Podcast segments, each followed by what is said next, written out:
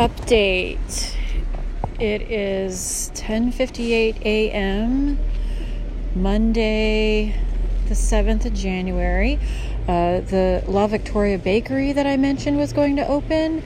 Uh, someone has graffitied all over it. Um, there are gang symbols. There's a DRV, and then there's some just goobers. Someone wrote superstar.